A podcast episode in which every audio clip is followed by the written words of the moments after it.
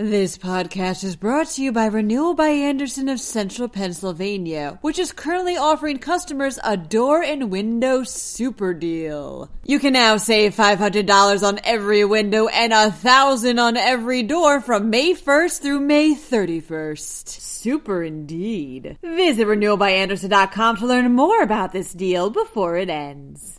The State Department of Human Services is raising the income eligibility thresholds for SNAP benefits. Meanwhile, craft breweries throughout the state have reported growth. High school seniors can work trade apprenticeships with this new program. Finally, the size of this pumpkin will make you go, oh my gourd. I'm Claudia DeMiro, and you're listening to Today in PA. The State Department of Human Services will raise the income eligibility thresholds for SNAP benefits to 200% of the federal poverty income guidelines, reports Penn Live. This means that over 420,000 more Pennsylvanians will be able to receive these benefits, further meaning they can get $63 a month for food assistance. Says DHS Executive Deputy Secretary Andrew Barnes, quote, Expanding eligibility for SNAP allows us to extend a reprieve to people who may be struggling so we can help more Pennsylvanians meet this most essential need that literally fuels us to live, work, grow, and thrive. This change takes effect starting October 1st. A number of Pennsylvania's craft breweries have reported growth after suffering from a pandemic fueled sales slump, reports Axios Philadelphia. 11 out of 15 of the largest craft breweries in the state saw a boost in sales last year in comparison to 2020, and the industry in the state as a whole has grown by 9%.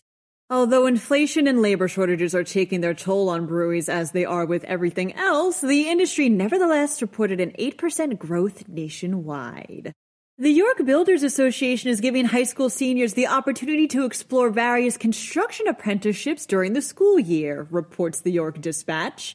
In partnership with the York County Alliance for Learning, this program has one goal in mind preparing students to enter the workforce by participating in hands on training in trades like plumbing, framing, and masonry. Says the association staff director, Melissa Longenberger, quote, this program will offer future skilled trade professionals the opportunity to build their skill sets and gain firsthand experience before joining the workforce. A pumpkin from Pennsylvania was just crowned King Pumpkin of 2022, says Penn Live.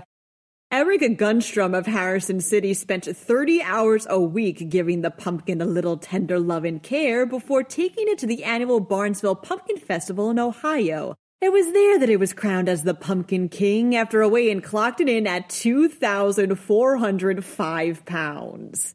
This weight blew last year's 2,195 pound winner out of the water and actually set a record for pumpkins that have entered the contest previously. For context, the first winner back in the 1960s weighed a slight 72 pounds. The biggest pumpkin the world has ever seen, though, was grown by an Italian farmer and weighed a whopping 2,702 pounds. Now, the real question is how many pies is that?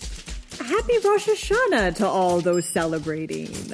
For more news, visit pennlive.com. Also, please remember to give this podcast a rating and to share it around where you can. Thanks ahead of time, and as always, thanks for listening. I'm Claudia DeMiro, and I'll see you for more today in a PA. This podcast is brought to you by Renewal by Andersen of Central Pennsylvania, which is currently offering customers a door and window super deal. You can now save $500 on every window and a thousand on every door from May 1st through May 31st. Super indeed. Visit renewalbyandersen.com to learn more about this deal before it ends.